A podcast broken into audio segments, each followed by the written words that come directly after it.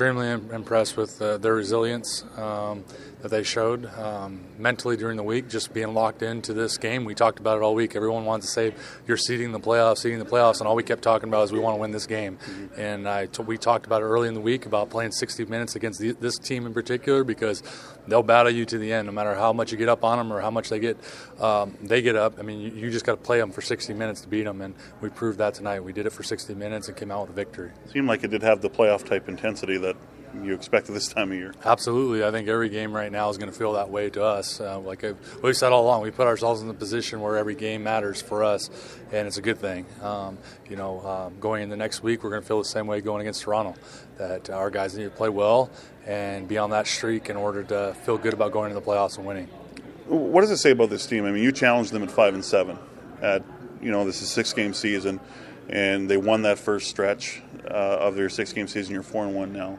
Um, I mean, this team just seemed to really take ownership of what was going on in the first 12 games, it seems like. Yeah, I mean, they knew they weren't good enough, bottom line. I mean, we had two tough games to finish off that last six, you know, going against Calgary and going against Sask. And it, you know, felt like at that point they just said enough's enough. We need to start playing better and you need to start doing better. And they figured out ways, like I said, I've said all along all year, this team's all about working hard, not complaining about anything, and really just uh, problem solvers, and mm-hmm. all they're looking for is something to get better, and and, and they figured it out obviously. And uh, you know we're playing good football right now with different guys in there, and different our lineups changed, and our guys are still bought into everything that we've tried to do as coaches, and we've got the players to, to do it. So you know it's it's a one game season now left for us, which is against Toronto, and We'll, we'll, we'll, take this one just this week, and that's all we'll think about. This, this win really it gives you guys a, a, chance to finish the year with a winning record. Is that any sort of measuring stick to you?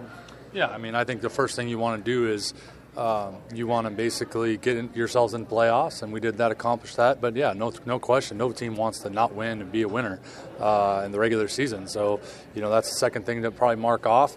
But at the end of the day, really the, the focus of, of, a regular season is to get yourself in the playoffs, and uh, you know we're we're focused more on this win, you know, to seed ourselves better if it's possible, uh, and so that's where our sole focus will lie.